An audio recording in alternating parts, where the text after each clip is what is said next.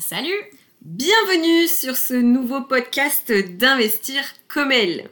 Alors, si tu ne me connais pas, je me présente, je suis Mélanie, j'ai 29 ans, je suis investisseuse dans l'immobilier depuis 2018 et entrepreneur.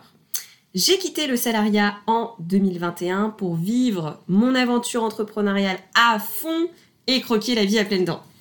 Moi, c'est Corinne, j'ai 41 ans, je suis entrepreneur depuis 2017 et aussi investisseuse en immobilier. J'ai fait le choix euh, de réorienter mes activités entrepreneuriales pour pouvoir travailler d'où je veux, être libre géographiquement et surtout vivre ma passion des voyages. Notre objectif est de te permettre d'investir dans l'immobilier pour te créer des revenus complémentaires, gagner en liberté et en temps pour soi. Et ça, ça n'a pas de prix.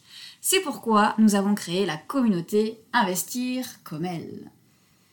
Alors, pour le petit moment placement de produits, les amis, nous proposons plusieurs formations. La première, c'est le programme d'accompagnement Investir comme elle. C'est un accompagnement complet euh, qui mêle formation et coaching individuel pour les femmes qui souhaitent investir dans l'immobilier. Et pourquoi pas vivre de l'immobilier pour celles qui le souhaitent. La deuxième formation, c'est une formation qui s'appelle Mes finances comme elles. Donc c'est une vraie pépite pour apprendre à gérer tes finances personnelles avec des outils et des ateliers pratiques. Ça va te permettre de te préparer pour investir dans l'immobilier ensuite. Et enfin, on a fait ensemble une dernière formation qui s'appelle Ma gestion comme elle. C'est une formation pas à pas sur un des meilleurs logiciels de gestion locative qu'on adore, qui s'appelle Rentila, et ça va t'apprendre à mieux gérer tes biens immobiliers comme une pro. Et aussi, nous proposons aux investisseuses de rejoindre le club, un véritable membership sous forme d'abonnement pour accéder à la communauté, aux masterclass animées par des experts de l'immobilier et au coaching de groupe. Bref, pour se retrouver dans la grande famille des investisseuses. Voilà, terminé pour la petite minute pitch commercial comme Coco aime le dire. Passons aux choses sérieuses. Ok, alors peut-être dire déjà euh, où est-ce que tu peux nous retrouver? Yes, tu peux nous retrouver sur notre site internet euh, www.comel.fr où tu retrouveras toutes les infos sur nos formations. Comel avec un S au bout. Tout à fait. C-O-M-E-L-S. Sur YouTube, où tu retrouveras l'ensemble des interviews de femmes investisseuses que nous réalisons, ainsi que de nombreuses vidéos IMO. Et sur Instagram pour suivre toutes nos actus au quotidien, euh, nos investissements et aussi toutes les nouvelles de la communauté. Et enfin, pour terminer, sur LinkedIn et bien sûr sur ce super podcast. Bref, il ne nous reste plus qu'à te souhaiter une bonne écoute et surtout de passer à l'action pour être Libre comme elle. Aujourd'hui, on est avec Alison. On est super content de t'accueillir. Salut, merci. Ça me fait très plaisir à moi également d'être là avec vous aujourd'hui. Voilà, donc on a une grande invitée avec nous aujourd'hui. Donc on va vous la présenter. Tu es née où et quand? Alors, je suis née le 9 juillet 1988 à Metz. Tu investis où? Alors, j'investis principalement dans le Grand Est. Et euh, là, je vais me développer dans le sud de la France et également à l'étranger, euh, notamment au Portugal. Tu es plutôt achat-revente ou locatif? Tout, je prends tout moi. Quel est ton objectif dans la vie? Franchement, mon principal objectif, c'est être libre. C'est quoi l'immobilier pour toi? C'est cette liberté justement que je recherchais. Et surtout, avant tout, une passion. Investir au féminin, ça change quelque chose? Ça change forcément quelque chose. Maintenant, euh, je pense que ça peut être euh, un atout si on le prend du bon côté et si on sait comment le prendre en fait. Est-ce que tu as un mot pour le fun? Rentabilité. C'est trop drôle, super fun. ok, donc euh, maintenant on va, démarrer l'interview un peu plus classique. Alors, déjà, est-ce que tu peux euh, en quelques mots nous expliquer euh, ce que tu fais dans la vie, quelles sont ta ou tes activités euh, aujourd'hui? Vous m'avez dit que ça devait être court. Alors si je commence déjà à expliquer ça, on va pas Le combiner, t'inquiète, c'est bon, là tu peux te développer, mais pas trop. alors en fait, je, alors avant tout, je suis alors rentière, mais pas rentière à rien faire. Je suis rentière euh, j'ai pas eu d'héritage, j'ai pas eu d'aide, j'ai rien eu, hein, donc j'ai construit mon patrimoine. Donc je suis, j'achète des biens euh, que je retape et parfois je les loue, parfois je les revends, ça dépend. ensuite, à côté de ça, je suis formatrice sur bah, comment faire la même chose en fait, comment devenir rentier, comment vivre de l'immobilier. Je suis également auteur parce qu'en fait créé un livre là qui va sortir là prochainement dès que voilà, donc je suis hyper contente pour ça. Et, euh, et à côté de ça, j'ai aussi euh, deux galeries d'art à Luxembourg. Les galeries d'art, c'est les tiennes du coup? Tu les possèdes? Voilà, ça, exactement. exactement. C'est avec mon conjoint qui est artiste qui fait euh, ce genre de tableau justement. Et du coup, on a deux galeries d'art avec que des artistes mondialement connus dans les galeries. Alors, pourquoi tu as investi dans l'immobilier en fait? Parce qu'en fait, j'ai l'impression que j'ai même pas choisi. C'est tellement une passion qu'en fait, ça s'est fait naturellement. C'est euh, parce que je me suis posé la question de savoir qu'est-ce que je veux faire dans la vie, en fait, sans compter, on ne parle pas d'argent là, on parle d'envie. et en fait, euh, moi, c'était vraiment ça. J'avais un ou deux apparts que j'avais achetés, mais et finalement, je me suis rendu compte que c'était ma passion. J'adorais faire ça, en fait. Et, et, ça me donnait une liberté que je n'avais pas ailleurs. Est-ce que tu peux nous dire euh, comment est-ce que tu as ciblé les endroits où tu investis j'ai simplement regardé autour de moi. J'habitais à Metz à ce moment-là. Euh, moi, je voyais pas plus loin que là. Moi, je connaissais que la région là. C'était il y a 10 ans. Et je me suis dit, OK, qu'est-ce qui se passe euh, autour de moi? Qu'est-ce qu'il y a possibilité de faire? Et là, je me suis lancée dans la location saisonnière aux endroits où, justement où il y avait de la demande. Alors justement, tu parles de location saisonnière. Est-ce que tu peux nous dire un petit peu plus quel type de location tu as Meublé, nu, euh, immeuble Je prends tout, je prends tout. j'ai commencé avec euh, euh, de la location saisonnière parce que, bah, vous le savez, c'est en moyenne trois fois plus rentable qu'une location standard. Donc, vu que je voulais en vivre, bah, j'avais pas le choix. Moi, j'avais des crédits, j'avais tout ça, donc pas le choix. Donc j'ai fait vraiment que de la location saisonnière dans un premier temps. Et ensuite, euh, j'ai eu du nu, j'ai fait du meublé, euh, j'ai revendu. Et là, aujourd'hui, je fais également un peu de tout en fonction de ma stratégie. Euh, si c'est un moment où je veux un peu plus d'argent qui rentre pour un autre projet, je vais en revendre un. Si c'est un moment où c'est plus tranquille, je, m'adapte. J'ai même des locations en meublé qui passent en, Airbnb si je vois qu'il y a de la demande au moment-là. Et si, voilà, je m'adapte vraiment à la situation. J'ai pas de, j'accepte tout. Hein. Alors, est-ce que, donc là, aujourd'hui, tu es une euh, investisseuse chevronnée? Merci, je ne pas jusque-là, mais merci. on peut faire un, bond en arrière finalement? Et est-ce que tu peux nous expliquer ton premier investissement? Comment ça s'est passé? Alors, la première fois que j'ai acheté, j'avais 22 ans. Et euh, donc, j'étais vendeuse à Luxembourg, à la boutique Paul Smith. Je vendais des vêtements, des costumes et tout. Euh, à des gens qui avaient d'ailleurs beaucoup plus d'argent que moi au moment-là, parce que je vendais des costumes à plus de 1000 euros, ce qui me paraissait. Euh, je comprenais pas qu'on puisse dépenser autant d'argent là-dedans. Et, euh, et, en fait, euh, je me suis dit, j'aimerais bien avoir un appart. Je m'étais toujours dit que j'aimerais bien avoir un appart pour le mettre en location, en fait. Hein. J'avais déjà acheté ma résidence principale, mais ça, c'était un achat avec mon conjoint de l'époque, vu que j'étais enceinte et tout ça. Et en fait, après, je me suis dit, bah, j'aimerais bien avoir un appart parce que j'entends dire qu'apparemment on achète un appartement, que c'est le locataire qui rembourse le crédit et que c'est notre crédit finalement. Enfin voilà. Donc moi ça, juste, je savais juste ça. Et donc quand j'ai compris ça, enfin j'ai cru que c'était la réalité. Après c'est encore différent, mais et en fait je me suis dit bah alors euh, ok bah je le fais. Et donc j'ai acheté un appart du bouche à oreille. En fait on est venu me dire ah bah moi j'ai mon cousin qui revend et tout. Donc je me suis dit bah ok ça m'intéresse. Et finalement euh, bah, D'ailleurs, j'avais fait un mauvais investissement au moment-là parce que euh, je pensais que si je louais 500 euros par mois, bah, si, si j'avais 500 de remboursement, je louais 500 par mois, c'était bon. Finalement, ce n'est pas comme ça que ça se passe. Mais... Et du coup, j'en ai acheté deux comme ça, des très mauvais investissements. Et puis un jour, je me suis dit, bon, bah, moi, là, maintenant, je sais que ça me plaît, j'ai envie d'en vivre, comment je fais? Et là, je me suis vraiment plus posée, j'ai posé les chiffres, j'ai bien réfléchi, et c'est là où je me suis tournée vers la location saisonnière, en fait. Ouais, donc quelque part, en fait, tes premiers investissements n'étaient pas très réfléchis, n'étaient pas ah, formés du tout.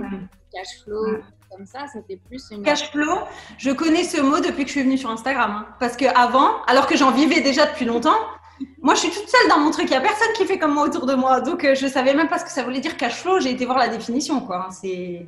Voilà. Oui, non, mais après, ça, c'est un nouveau mot. C'est ce que, on a, on a, quand on a interviewé une autre investisseuse, elle nous disait cash flow, c'est un nouveau mot qui vient d'apparaître. Voilà, c'est ça. C'est ça moi, c'était juste le bénéfice que j'ai dans ma poche, c'est tout. Et du coup, cet appartement que tu as acheté, euh, c'était une petite surface du coup pour démarrer? Qu'est-ce que C'était un appartement, euh, donc c'était un appartement mansardé. Euh, en loi Carrez, il faisait 38 et sinon il faisait 58 au sol. Et en fait, c'était à la base, c'était pour ça que je pensais que c'était une bonne affaire, c'est parce que c'était il allait aller en vente aux enchères cet appartement. Et j'ai réussi à l'avoir au passage. Ça veut dire que on m'a dit bah moi j'ai mon cousin qui ne paye plus.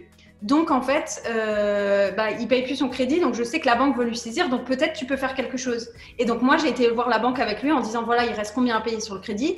Euh, il avait payé 90 000, il restait 60 000 à peu près à payer. J'ai dit moi je vous rachète 60. Et du coup tout le monde était content et la banque m'a financé. Et mais finalement malgré ça l'endroit où j'ai acheté c'est un endroit où il y avait beaucoup de vacances locatives. Euh, et du coup entre chaque locataire j'avais 4-5 mois où il était libre et moi j'étais vendeuse au Luxembourg. Ah Donc, euh, euh, c'était beaucoup d'argent, beaucoup d'argent d'avoir un appartement vide à ce moment-là pour moi. Et du coup, euh, par contre, à la revente, il a été très rentable parce que j'ai eu presque 70 000 euros pour moi de plus-value. Donc, à la revente, il était rentable, mais avant, il n'était pas rentable. Et donc, c'est grâce à cet argent que tu as pu. voilà, j'ai pu continuer dans mes investissements, exactement. C'est intéressant parce que ça peut peut-être, enfin, toujours sur le côté inspirer d'autres femmes à investir, ne pas hésiter à un moment à à se remettre en question et à dire peut-être que cet investissement il n'est pas rentable et arbitrer et dire bah, je m'en sépare pour repartir sur autre chose. C'est exactement ce qui s'est passé. C'est qu'au fur et à mesure, je me suis rendu compte que cet investissement n'était pas si rentable que ça parce que ceux que j'arrivais à faire après, ils étaient mieux. Et je me suis dit, OK, donc j'ai réinvesti 6 000 euros de travaux dedans en me disant, tant pis, il n'est pas rentable, mais je réinvestis pour qu'il soit au top pour le vendre le plus cher possible. Et c'est ces 6 000 euros-là qui m'ont rapporté beaucoup d'argent. Si j'avais pas réinvesti de l'argent, ça aurait été différent. C'est intéressant cette question d'arbitrage. Enfin, moi, perso, je suis pas encore à arbitrer, à me dire euh, est-ce qu'il faut vendre ou pas les apparts? Est-ce que tu n'as pas une, une petite notion de cœur qui vient se mettre là-dedans en mode tu viens de l'acheter, tu vois, tu l'as mis en lock. Premier, ouais, euh, et, franchement, ça, franchement, il y a. Il y a. Alors, de moins en moins avec le temps, parce que du coup, voilà. Mais moi, chaque fois que je vends un bien, euh, j'ai vraiment, alors que des fois je peux gagner énormément d'argent, je vends un immeuble, je gagne beaucoup d'argent, mais malgré l'argent qu'il y a sur mon compte, je me dis est-ce que j'ai bien fait? Parce que franchement, ça me. Parce qu'en fait, après, c'est même plus que l'argent. C'est on se dit, euh, on sait le temps qu'on a passé. Euh, surtout moi, quand je fais un immeuble en location saisonnière, bah, j'ai tout adapté, j'ai tout optimisé, je sais exactement tout. Je suis en train de, de tout expliquer à quelqu'un qui va racheter derrière, mais je me dis, mais moi, là, je lui explique en deux jours ce que j'ai fait en 3, 4, 5 ans. Et je me dis, euh, oui, ok, moi je reçois beaucoup d'argent, mais euh, mais il n'y a pas que l'argent là-dedans. Et du coup, des fois, ça me, mais je suis obligée. C'est comme quand on a un, locataire qui nous abîme notre appart. Moi, ça m'est déjà arrivé euh, trois fois, dont deux fois où c'est vraiment saccagé, saccagé, hein, les vitres cassées et tout, ça a été loin. j'ai à chaque fois les larmes aux yeux, hein, à chaque fois. Mais je me dis, bon, l'appartement, il est là. Ça veut dire que j'ai des choses à refaire, mais l'immeuble n'a pas brûlé, quoi. Donc au final, je me dis, bon, en soi, mais les premières fois, j'ai dû vraiment faire un travail sur moi, de prendre du recul et de dire c'est pas c'est pas ton enfant quoi. Enfin, faut et j'ai vraiment euh, au début j'ai dû faire un travail parce que on s'investit tellement quand c'est notre passion que les apparts c'est des membres de notre famille quoi. ok. Euh, Alors, est-ce que euh, pour toi, est-ce que c'est plus difficile d'investir quand on est une femme? Les croyances euh, générales pensent que c'est plus difficile quand on est une femme, mais moi, je ne suis pas persuadée. Parce qu'en fait, je pense qu'à partir du moment où... Alors, c'est sûr qu'il faut avoir un peu de caractère parce que euh, dans l'immobilier, euh, moi, je le vois avec tous les ouvriers avec qui je travaille et tout, c'est que des hommes. J'ai que des hommes. Je, je, ne vois pas de femmes au quotidien dans mon travail, ça n'existe pas, à part les locataires. Et encore, vu que moi je travaille beaucoup avec des professionnels, donc finalement j'ai que des hommes. J'ai des ouvriers euh, qui travaillent dans mes appartes et j'ai des, ouvriers qui louent mes appartes. Donc en fait, euh, du coup, euh, mais à partir du moment où on a confiance en ce qu'on fait, de temps en temps j'ai dû taper du poing avec les ouvriers qui faisaient les travaux chez moi parce que au niveau délai, au niveau truc, des fois, ils se foutaient un peu de ma gueule. Donc, j'ai dit, oh, maintenant, stop. Mais une fois qu'on le fait une fois, moi, ça me fait un peu l'effet là. C'est que je travaille depuis longtemps avec les mêmes sociétés. Et maintenant, j'ai presque des fois l'impression que sur des trucs, ils vont me faire passer avant les autres parce que comme je suis une nana et que je suis, toute seule à, faire à m'occuper de mes trucs, du coup, ils se disent, bon, bah, c'est Alison, on va l'aider. Et des fois, il y en a qui sont venus m'aider à porter des meubles alors qu'ils n'étaient pas du tout payés pour ça. Ils devaient euh, poser une cuisine, mais en fait, ils m'ont aidé à aménager tout l'appart, quoi. Hmm. Donc, et je pense que si j'étais un mec, peut-être qu'ils n'auraient pas fait ça travailles régulièrement du coup avec les mêmes artisans? Tu as avec, euh, Moi, au maximum. Euh, moi, je suis pour la fidélité. Hein. Donc, euh, si, si, ça marche, il n'y a pas de raison d'aller voir ailleurs, en fait. Et du coup, moi, à partir du moment où je vois qu'on est correct avec moi, par contre, si une fois on fait un truc, là, je travaille plus du tout avec les personnes. Maintenant, si je vois qu'on est correct, je vais toujours. J'ai des sociétés avec qui je travaille depuis 5 ans et les yeux fermés, je leur fais faire les devis, tout. Je négocie même pas les devis parce que je sais qu'on est d'accord sur le truc, quoi. Et est-ce que tu peux euh, nous donner un petit peu ta situation familiale?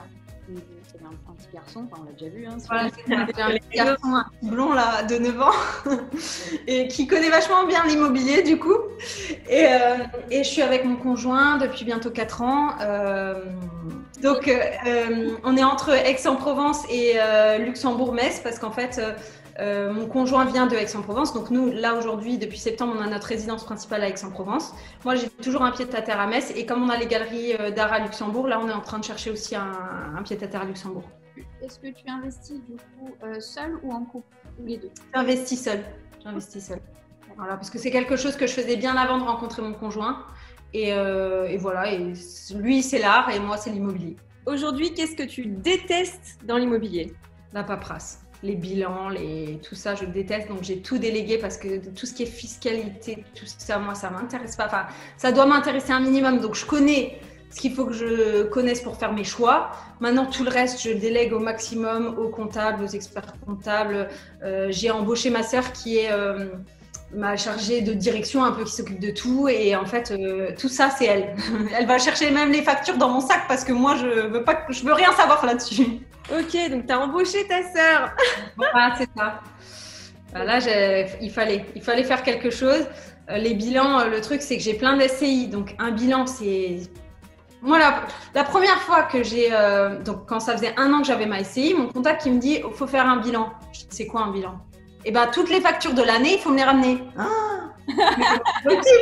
Et moi, j'étais pas. Moi, en fait, j'ai pas compris. Ça veut dire que j'ai compris le système de l'immobilier, j'ai compris comment faire pour faire de l'argent avec l'immobilier. Maintenant, euh, mon comptable, une fois, il a regardé, il a dit Mais vous gérez 10 apparts comme si vous en aviez qu'un. Parce que tout ça, ça ne m'intéresse pas. Moi, je sais faire de l'argent avec l'immobilier, le reste, je m'en fous. Donc, du coup, maintenant, je délègue au maximum. Les autres, ils gèrent. Moi, je, moi, je fais ce que je sais faire et voilà. Et donc aujourd'hui, à contrario, qu'est-ce que tu adores dans l'immobilier? Tout ce qui est euh, la déco. Alors, il y, a, plusieurs parties que j'aime bien. Tout ce qui est faire les plans pour les travaux, quel mur on casse, quel mur on laisse, la déco, euh, faire. Tout ça, j'adore. Et ce que j'adore aussi, c'est la première fois que. euh, que des gens visitent le bien, que ce soit pour mettre en location ou surtout pour vendre, euh, voir leur réaction en fait. Parce que du coup, il n'y a que moi qui ai pris des décisions. Les ouvriers, ils ont fait ce que je leur demandais de faire, mais personne n'a donné son avis sur ce que je faisais. Et donc de voir et de me dire, euh, à chaque fois que je vois un bien, normalement, il part dans la journée. J'ai jamais au-dessus du prix du marché. Et parce qu'en fait, personne fait. euh, il n'y a pas en fait cette qualité-là euh, autour de où j'investis. Du coup, finalement, ça c'est vraiment le moment où je me dis, ok, tout ce que j'ai fait, bah, ça paye et ça a plu. Et donc, à partir du moment où le bien est vendu, on sait que on connaît sa rentabilité à ce moment-là. Parce que si on a un bien pendant 5-6 ans qui se loue hyper bien, mais qu'au moment de la vente, on perd beaucoup d'argent, c'était pas rentable. Hmm. Donc, c'est à partir du moment où on ne possède plus le bien qu'on voit la finalité en fait. Et alors, je pense à une question du coup qui pourrait peut-être intéresser aussi euh, les femmes investisseuses, c'est que tu dis donc que tu fais tout, y compris donc tu fais les plans, c'est ça? Et euh, tu n'as pas de formation particulière au départ dans le bâtiment ou l'architecture ou voilà. Tu peux nous dire comment, t'as- comment tu fais tes plans, comment tu es venu à te dire bah, je les fais moi-même. euh? Euh, en fait, c'est venu naturellement parce que, euh, bon, moi, déjà, un conseil que je donne à chaque fois en immobilier, et d'ailleurs, euh, peu importe euh, dans quel domaine, c'est que tout ce qui nous apporte pas de plaisir à faire ou ce qu'on maîtrise pas, faut le déléguer. Voilà. Moi, je suis pas pour travailler nos points forts, je suis plutôt pour travailler nos, enfin, je suis pas pour travailler nos points faibles, pardon, je suis plutôt pour travailler nos points forts.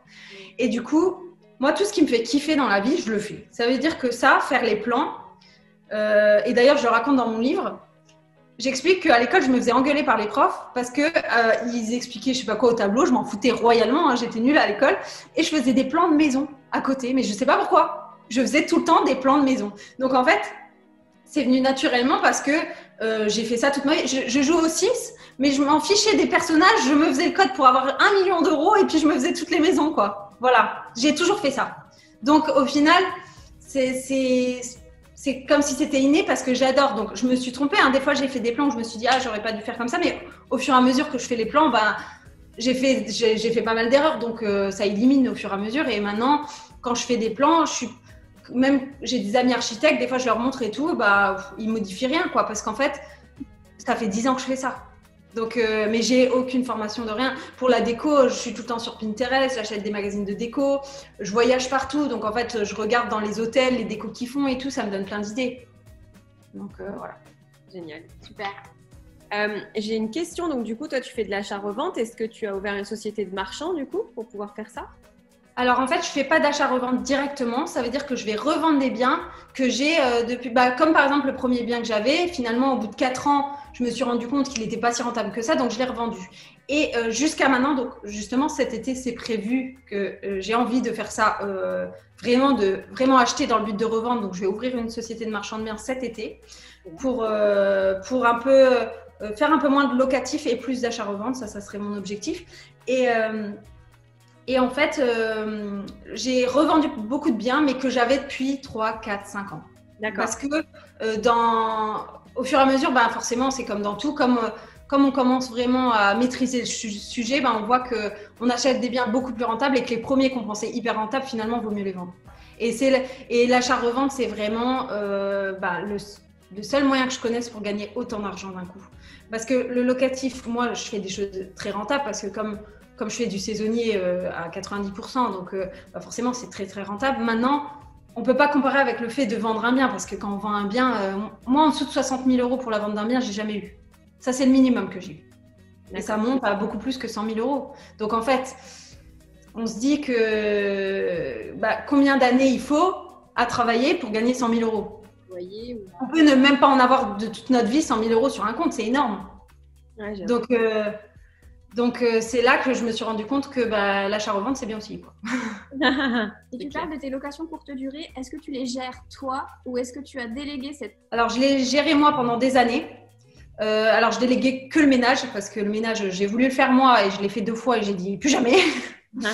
et, euh, et, en fait, du coup, non, parce que il suffit que je vois une chaussette oubliée sous un lit et tout et je peux plus après. Et du coup, euh, et du coup, en fait, euh, ce qui s'est passé, c'est que j'ai commencé à, donc, à déléguer le ménage et quand je suis partie habiter ailleurs, parce que mes locations sont dans l'est de la France en partie, et moi là, je suis dans le sud de la France, donc je garde la gestion de euh, du premier contact client. C'est-à-dire que les clients ont mon numéro de téléphone. Euh, c'est moi qui gère les réservations. Maintenant, je ne fais pas check les check-in, check-out, euh, les soucis s'il peut avoir une fuite dans un appart, tout ça, c'est pas moi qui gère. Ok. J'ai, en fait, j'ai une, concierge. Je travaille avec une concierge en fait qui travaille, qui, qui, travaille avec moi et qui, qui gère tout. Est-ce que aujourd'hui, tu as des mentors, des personnes qui t'inspirent, dont tu as envie de nous partager le, le nom dans ton activité? En fait, ça, pour le coup, euh, j'y ai réfléchi euh, à un moment, mais en fait, je j'ai jamais eu. Parce que quand j'ai commencé l'immobilier déjà il y a 10 ans, bah, en fait, personne faisait ça. C'est-à-dire que c'est moi qui me suis dit, j'ai envie de vivre de ça, mais finalement, euh, j'en sais rien. Et, et, en fait, même aujourd'hui, déjà, il n'y a pas beaucoup de femmes. Moi, j'en connais pas, en fait, des femmes euh, des femmes qui sont à un haut niveau, qui ont euh, des centaines d'appartes euh, et qui investissent. Enfin, il y en a, y en a certainement, mais pas en tout cas qui sont pas publics, on les connaît pas. Et, du coup, ben, je, je, malheureusement, chez personne, je sais pas, je sais pas quoi dire. Ah oui, on dit que l'immobilier n'est pas de tout repos. Est-ce que tu aurais une anecdote à nous partager pour illustrer cette phrase? Alors, je confirme que l'immobilier n'est pas de tout repos du tout. Et euh, en fait, j'en ai plein. J'ai alors surtout quand vous faites de la location saisonnière, ce qui se passe, c'est qu'on vous appelle pour un oui, pour un non. Moi, on m'a déjà appelé parce que euh, le petit jeune, c'était la première fois qu'il vivait sans ses parents et qui me dit comment je fais pour mettre le lave-vaisselle en route? Ou, euh, et j'ai dû aller le voir pour me lui expliquer comment mettre le lave-vaisselle en route. Donc, ok. Euh, ensuite, j'ai déjà eu, on m'a appelé et puis on me dit, donc ça, c'est les trucs assez soft en, euh, location saisonnière, il m'appelle, il me dit quand est-ce que vous ramenez le sapin de Noël? Ah mais non, mais je ramène pas de sapin de Noël en fait. Donc voilà, il y a plein de trucs comme ça. Et après, euh, vraiment, il y en a. Euh, il, y a des, il y a une coupure d'électricité dans le village au milieu de la nuit. Donc en fait, on m'appelle parce que comme c'était une période de ramadan, on me demande de ramener un groupe électrogène pour qu'ils puissent quand même avoir l'électricité à 3 heures du matin. Voilà. Mais je dis, mais vous comprenez bien, si c'était mon immeuble, encore, je veux bien. Là, c'est la, la ville qui a envoyé un courrier pour dire que de 2 heures à 4 heures du mat, il y aurait l'électricité coupée. Bon, euh, voilà. Mais ça, euh, j'ai des appels pour un oui, pour un non, tout le temps. C'est constamment ça. C'est constamment. Euh, on m'appelle parce qu'on n'arrive pas à ouvrir la porte et je dis ben tournez la clé encore une fois dans la serrure. Ah oui, c'est bon, c'est ouvert. Oui, j'arrive pas à mettre la plaque en route. Alors ça, je l'ai tout le temps. La plaque, euh, je dis c'est une plaque induction. Il faut poser la poêle dessus pour pouvoir mettre en route. Mais tous les jours, je dis ça. Je vais mettre un écriteau sur le mur. c'est ce que j'allais dire. Ça t'a pas donné envie de faire des, tu sais, des, des trucs que tu imprimes et que tu mets dans la. Bah, J'en ai déjà fait plein, mais après, euh, après c'est un- une carte au trésor. Le truc, ils vont se dire, on n'a pas le droit de bouger dans la maison, quoi. Ouais, ouais. Après, en fait, je pense que tu fais la balance entre ce que tu gagnes et les coups de fil que tu peux avoir et tu te dis, bon, ça vaut quand même le coup. euh, C'est de- ça. C'est qu'en fait, après, c'est très rentable, mais la location saisonnière, c'est vrai que c'est un travail à plein temps. Ouais. C'est, on peut pas avoir. un- Moi, il y a un moment encore où je faisais encore les, les marchés, où je vendais des vêtements sur les marchés, et j'avais les locations, parce que les locations c'était au début, donc ça me rapportait pas encore énorme, mais euh, malgré que les marchés ce soit que le matin et que du coup je m'occupais que l'après-midi, je, je- c'était vraiment. Je, je crois que j'ai travaillé comme ça euh, un peu moins d'un an, mais il fallait arrêter quoi, je pouvais plus. C'était. euh, après, on, on est tout le temps dérangé pour rien en fait. C'est Ouais. ça. C'est pour ça que j'essaye de déléguer au maximum pour qu'on me laisse tranquille un peu. Ok. Euh, alors, on va terminer du coup, Alison. Est-ce que euh, tu aurais un conseil finalement à donner à toutes les femmes qui ont envie de se lancer et de se bouger les miches pour investir? Alors, j'ai un conseil à donner qui est valable pour tout le monde. On entend souvent que euh, le meilleur moment pour investir, c'était il y a 10 ans. Mais moi, j'ai envie de dire que c'est maintenant, mais maintenant, le meilleur moment.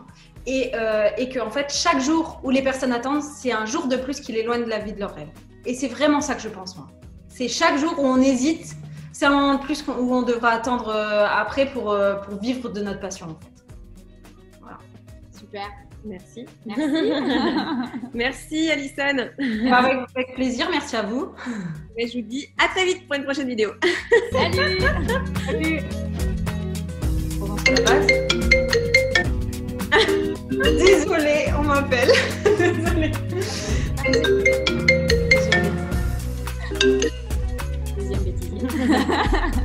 J'envoie un message comme ça, c'est bon. C'est bon. Attends, juste. Je plus rien. Ah oui.